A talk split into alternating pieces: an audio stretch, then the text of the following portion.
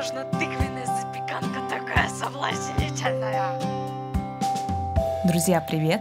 Вы слушаете второй выпуск подкаста «Записки психолога», где я, его ведущая Юлия Котова, и практикующий психолог София Богородова обсуждаем интересные вопросы в области психологии. Всем привет! Напоминаю, что меня зовут София, я практикующий психолог и работаю в эмоционально-образной терапии, которая помогает исследовать бессознательное. Сегодня в выпуске будем разговаривать о родителях. Как постоянно не думать о родителях, не анализировать их действия и не лезть в их жизни. И если кажется, что все вокруг взрослые, а я так и не вырос, что это?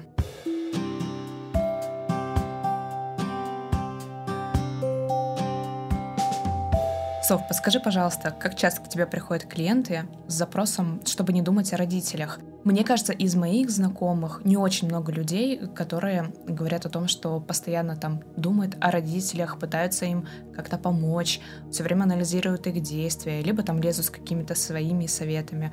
Среди клиентов много таких людей или нет? Я скажу тебе честно, чтобы приходили клиенты и говорили о том, помогите мне, я постоянно думаю о своих родителях, или что же мне делать, я анализирую их действия. Нет, таких запросов не было на терапии, но были другие, более интересные. Никто не признался, получается? Сейчас вот я тебе как раз отвечу на этот вопрос. Интереснее это про то, когда мы в терапии находили, что клиент берет на себя ответственность за своих родителей.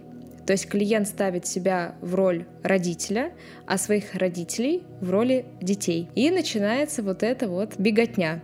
Э, со своими родителями.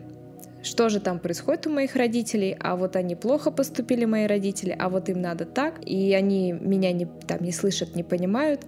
Я лучше знаю, как будет для моих родителей и так далее. Вот это кстати говоря, многие клиенты за собой не замечают, что начинают вести себя так же, как их родители вели себя с ними в детстве. То есть происходит замещение ролей. А эту проблему вообще нужно как-то решать? Чем это доставляет неудобства? Клиентам обычно? Или не доставляет неудобства, но все-таки это проблема, которую хорошо было бы решить? Конечно, эту проблему нужно решать, потому что это неправильно, что ребенок становится родителем для своих родителей. Потому что, в принципе, основная философия эмоционально-образной терапии, как и любой другой психотерапии, в том, что мы не несем ответственность за жизнь наших родителей. Наши родители ответственны за свою жизнь, они ответственны за свои чувства, за свои финансы и за все прочее. Они уже взрослые люди, и они были взрослыми людьми еще до того, как мы все родились у них. Поэтому это, в принципе, глупо полагать, что ты, будучи ребенком, даже пусть и взрослым, которым там 30-40 лет, соображаешь лучше, чем твои родители. Или знаешь лучше, что нужно твоим родителям. Более того, если ты берешь на себя роль родителя за своих родителей, а их ставишь для себя в позицию детей, ты не позволяешь своим родителям вырасти. Я могу тебе привести пример из своей жизни как я когда-то взяла ответственность за жизнь своих родителей, а конкретнее за жизнь своего папы. Я предположила, что если я со знаниями психолога если я его старшая дочь, то я могу ему рассказать, как ему воспитывать его детей, младших, моего младшего брата и мою младшую сестру. Все, что я получила, я потратила огромное количество ресурсов, своих сил, своих знаний просто впустую. И когда я терапевтировалась по этому поводу со своим психологом, что мне обидно, мне очень больно видеть, как мой отец воспитывает моего брата и мою сестру, моя психолог сказала мне очень важную вещь, которую я запомнила и вот передаю вам. Если ты берешь на себя ответственность за маму, за папу, за проигрывание их ролей и прочее, ты просто не позволяешь своему отцу или своей матери вырасти в той роли, которая им положена. То есть принимая на себя ответственность за маму, за отца, да, в воспитании детей, в зарабатывании денег, в их там благополучии семейном, в урегулировании их каких-то семейных проблем. Вы не позволяете своим родителям вырасти как маме, как отцу, как мужу или как жене. Поэтому это делать ни в коем случае нельзя. Точнее, не рекомендуется. А что ты имеешь в виду под словом «вырасти»? Вырасти в моих глазах, то есть если там речь про моих родителей, да, идет, вырасти в каком-то их моральном там, да, психологическом плане, то есть что имеется в виду? Ну вот на моем примере, если я за отца начинаю воспитывать брата или сестру, или какой-то человек за маму, начинает решать, с кем ей быть, с кем ей жить, как ей жить, как зарабатывать деньги, то родитель не может вырасти, вот мой отец, он не мог вырасти как отец для своих двух других детей. Мама такого сына не сможет вырасти ни как женщина, потому что ребенок за маму определяет, с кем тебе жить, с каким мужчиной и как вы должны жить. Мама не вырастает как женщина. Мама впоследствии не может вырасти как жена, потому что ребенок начинает лезть в отношения между мамой и папой. Понимаешь сейчас, про что я говорю? Ну да, я понимаю, что это имеется в виду все-таки вырасти не в том плане, что в моих глазах, да, как, как родитель, а именно уже по своему какому-то состоянию. Да, все верно.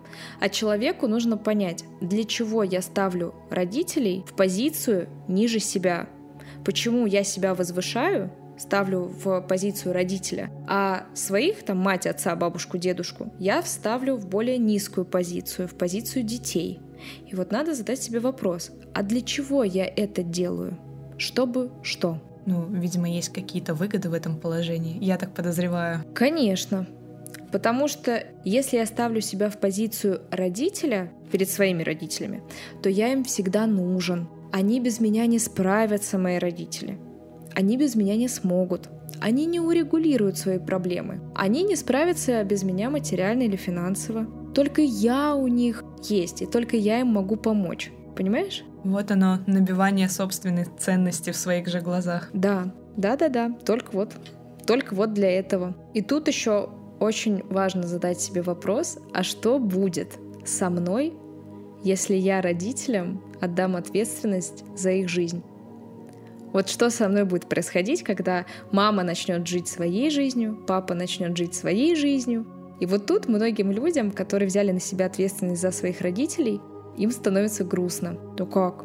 А как это? Я говорю, ну вот так, мама у тебя станет сама работать, покупать себе вещи красивые, которые она хочет, найдет себе прекрасного мужчину, будет с ним жить.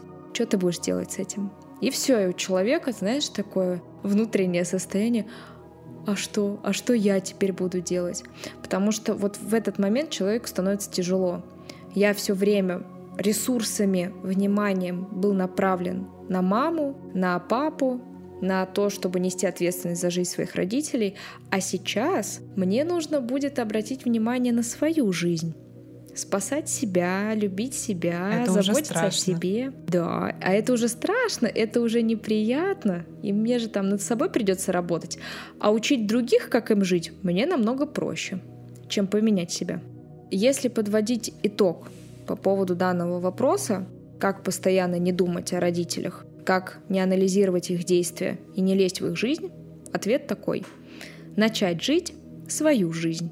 А для этого надо просто пойти в терапию, проработать симбиотические переплетения, вот это вот самое любимое, симбиотические травмы, сепарироваться, посмотреть в эмоциональную зависимость, что там с ней происходит – у вас с родителями.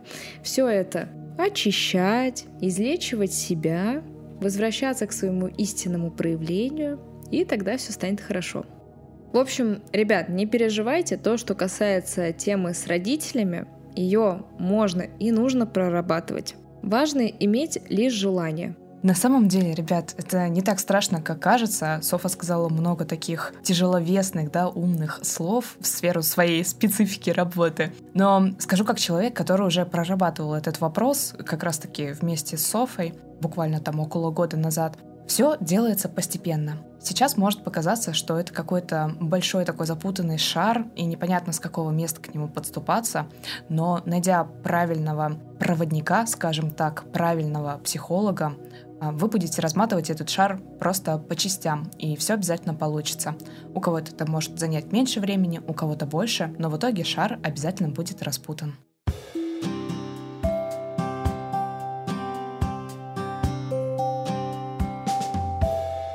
Сов, есть еще один очень распространенный вопрос. Почему говорю распространенный? Так как сама являюсь в этом возрасте, и практически все мои знакомые тоже задаются этим вопросом. Мы все примерно одного возраста, миллениалы, да? Что делать, если кажется, что вот все вокруг уже взрослые, уже выросли, а ты, кажется, так и не вырос, и ты чувствуешь себя подростком. Вот что это? Как с этим бороться? Это нормально, ненормально? Вот расскажи, пожалуйста, поподробнее. Слушай, мне прям повезло, что ты человек, который знает, про что этот вопрос. Потому что я могу задать тебе напрямую вопросы, наводящие. Каверзные, мне кажется. Да-да-да. Вот смотри, а, расскажи мне, на какой возраст ты себя ощущаешь, то есть твой психологический возраст на данный момент? Ну, я думаю, что это какой-то немного выше подростковый возраст, возможно, 16-18 лет. Ну вот край вверх потолок точно 18. Угу. И вот смотри, как ты понимаешь то, что другие взрослее, чем ты?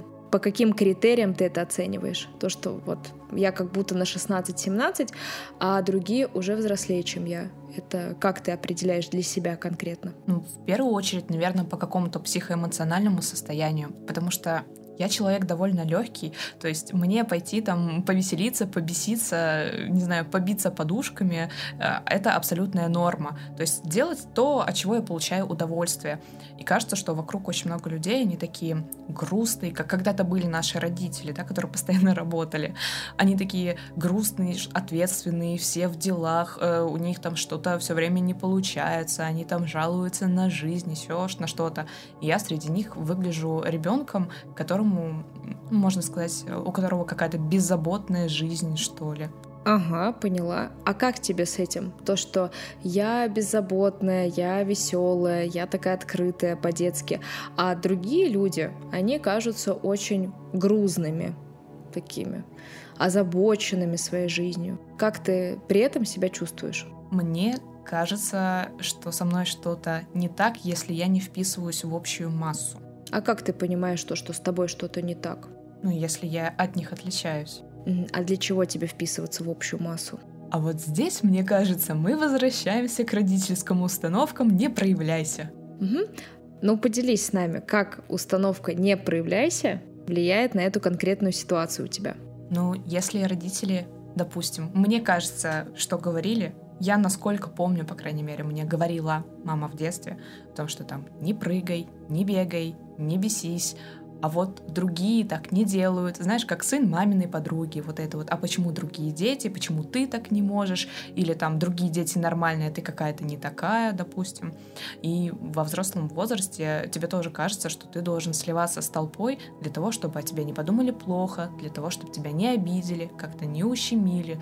То есть, чтобы ты был в каком-то таком едином потоке с другими людьми. Не знаю для чего, наверное, для того, чтобы за что-то не огрести случайно. Mm. А вот расскажи мне, а каким было твое внутреннее решение, когда мама тебе говорила, что ты должна быть более серьезной, более взрослой? Как ты реагировала на эти слова мамы? Какой ты должна быть? Какое внутреннее решение ты приняла для себя? Ну, мне кажется, как и многие, если мама говорит, значит, это правильно.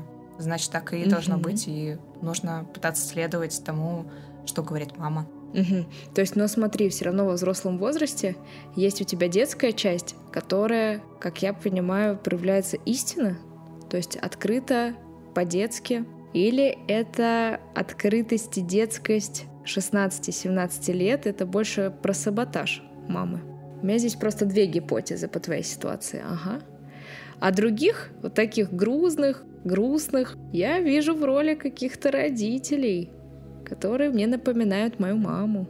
Вот, вот здесь очень важно почувствовать как раз вот этот ответ на твой вопрос. Вот мы сейчас далеко так копнули, почему ты сфокусировалась на 16-17 годах психоэмоционально, да, почему дальше роста не идет. И очень важно здесь задать себе вопрос, что со мной произойдет, что произойдет с моими эмоциями, с моими чувствами, если я перестану вести себя на свои 16-17 лет, а стану вести себя на свой биологический возраст.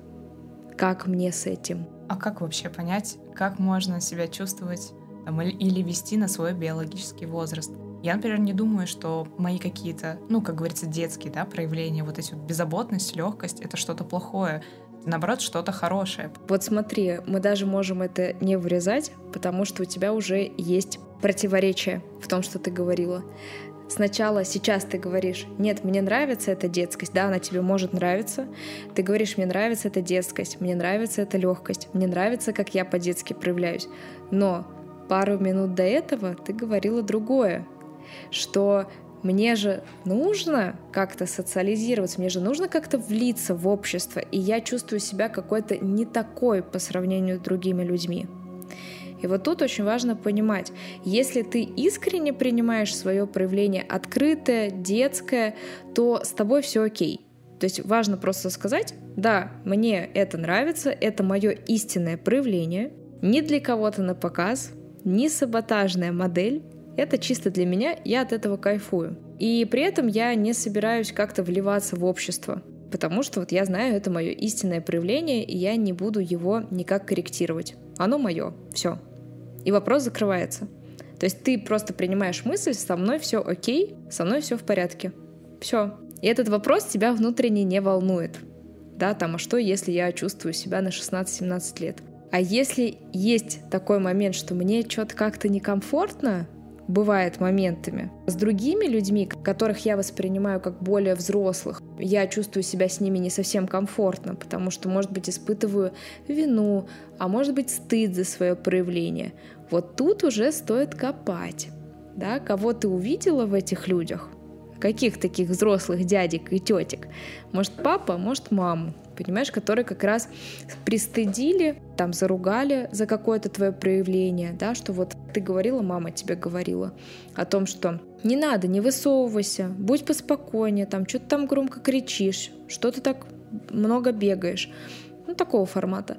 И ты уже в этих людях, взрослых, которые тебя окружают, видишь критикующую маму, там, или критикующего родителя, который на, на любое мое детское спонтанное проявление сейчас будет меня критиковать или ругать, или мне сделают замечания взрослые люди, скажут, слушай, ты уже взрослая баба, да, там, или ты взрослый парень, а ведешь как будто ты подросток, ты вообще в себе. Вот. Вот, вот тут уже нужно работать как раз э, с внутренним ребенком, 16-17 лет, да, почему он так проявляется, а, истинно ли его это проявление. И посмотреть, кстати говоря, можно представить образ того, почему ты осталась психоэмоционально в этом возрасте. То есть или даже представить образ того события, которое произошло, и оно закрепило тебя в 16-17 годах, что ты перестала психоэмоционально развиваться дальше. То есть, ну это опять же, если с этим у тебя есть проблема, а проблема есть, если ты некомфортно себя с этим ощущаешь внутренне. Что касается меня, я бы не сказала, что я ощущаю какой-то дискомфорт. Наоборот, мое состояние мне нравится. Оно мне, можно сказать, даже помогает, потому что человек я довольно творческий, а без вот этого, без этой детской части в творчестве никуда. Да, все верно. И это дает большой приток ресурсов. Тем более, я, наверное, не хотела бы становиться таким грузным, знаешь, могучим взрослым, у которого там куча ответственности, куча забот, хотя я себя считаю достаточно ответственным человеком. Опять же, там моя должность об этом говорит, да, по основному месту работы мы там какие-то куча проектов. Это классное состояние классная легкость, и когда ты увидел солнышко, ну, я утрирую, конечно, да, но ты увидел солнышко, ты порадовался солнышку, и ты идешь по улице, вот у тебя улыбка до ушей, и тебе хорошо. Как бы и в этом нет ничего плохого, это наоборот классно. Я иногда думала о том, что есть люди, не обязательно там прям взрослые, не знаю, что сейчас э, считать взрослым возрастом, да, мы все в разных возрастах, и взрослые для каждого в своем возрасте уже получается бывают люди, которые прям максимально грустные. Ну, то есть ты на них смотришь, вот там человек, допустим, 40 лет, 50 лет уже, ну или там 30 для кого-то, он как будто не живет свою жизнь, он как будто потерял свое я где-то, и вот он делает, э, потому что это надо, работает там, где вот надо работать, да, как научили, занимается теми делами, которыми надо заниматься. Таких людей обычно становится очень жалко. То есть, когда ты с ним там знакомишься, допустим, поближе, когда начинаешь узнавать его лучше, то понимаешь, что там внутри есть тот самый ребенок, вот это вот детское проявление, которое хочет выйти наружу, но ему не дают. Вот эти две крайности, которые ты сейчас рассказываешь, это тоже, кстати, про предписание. Правда, одно называется «не будь ребенком», то есть тебе нельзя веселиться, тебе нельзя играться, тебе нельзя баловаться, нельзя громко смеяться. Ты должен быть взрослым. Ты уже взрослый. Это с детства начинают говорить детям. Ты уже не маленький, ты уже взрослый. О, да, ты уже большой. Вот. Это запрет на то, чтобы быть ребенком. И ребенок из чувства любви, да, из желания получать одобрение мамы там, или папы, он принимает на себя это родительское предписание «не будь ребенком». Ну и, соответственно, блокируется вот вся эта творческая энергия, все это детское проявление, все ресурсы, все это блокируется. И действительно, ребенок, вы наверняка знакомы с такими детьми, на которых смотришь, и кажется, что ребенку может быть там и 6 лет, и 10 лет, а кажется, что он в несколько раз старше своих лет. Ну, как говорят, не по годам умный или там не по годам развитый ребенок. Вот это как раз уже и есть показатель того, что у ребенка, скорее всего, присутствует предписание «не будь ребенком». А есть также обратное предписание. Это «не будь взрослым». Это когда ребенку в детстве долгое время говорится о том, что не надо тебе взрослеть, не спеши туда, не спеши на работу, не надо, побудь ребеночком. Или специально ребенка родитель оставляет в каком-то возрасте. К примеру, бывают случаи, когда мама начинает кормить ребенка грудью аж до 5 лет, чтобы он подольше оставался грудничком.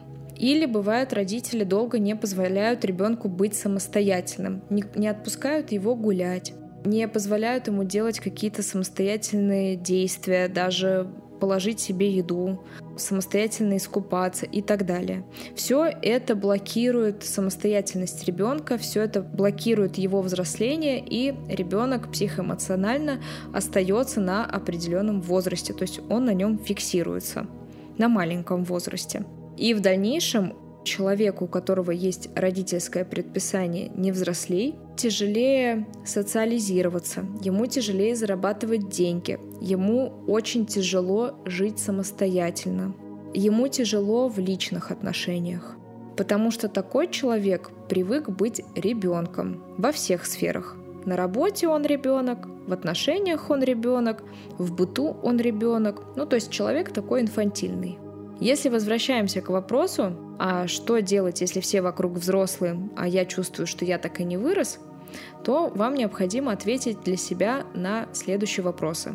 Как вы понимаете и по каким критериям, что вы не выросли? Может быть, у других есть семья, дети, машина, квартира, статус, а у вас этого нет – может быть, в компаниях все обсуждают политику, экономику, криптовалюту, а вам это элементарно неинтересно, и вам хочется поговорить о котиках или как приготовить творожно-тыквенную запеканку осенью. Ну и самый главный вопрос, на который вам стоит для себя ответить, это комфортно ли вам в вашем настоящем психологическом возрасте. Если вам комфортно и вам нравится так проявляться, почему бы и нет? Если другие люди решают быть внешне серьезными, грузными, взрослыми, то это их ответственность, это их выбор, и это не ваша проблема. Вот и все. Поэтому будьте счастливы, просто наслаждайтесь своим истинным проявлением, если оно такое, и кайфуйте, расслабляйтесь, отдыхайте. Будьте такими, какие вы есть, даже если ваш психологический возраст 3 года. Это прекрасно.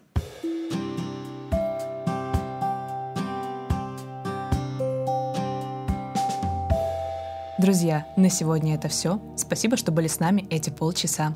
Надеемся, эта информация будет полезной для вас. В следующем выпуске мы обсудим. Не хочу иметь детей никогда. Это нормально? И почему кто-то хочет иметь много детей, а кто-то не хочет вообще? С чем это связано? Не пропустите, будет интересно.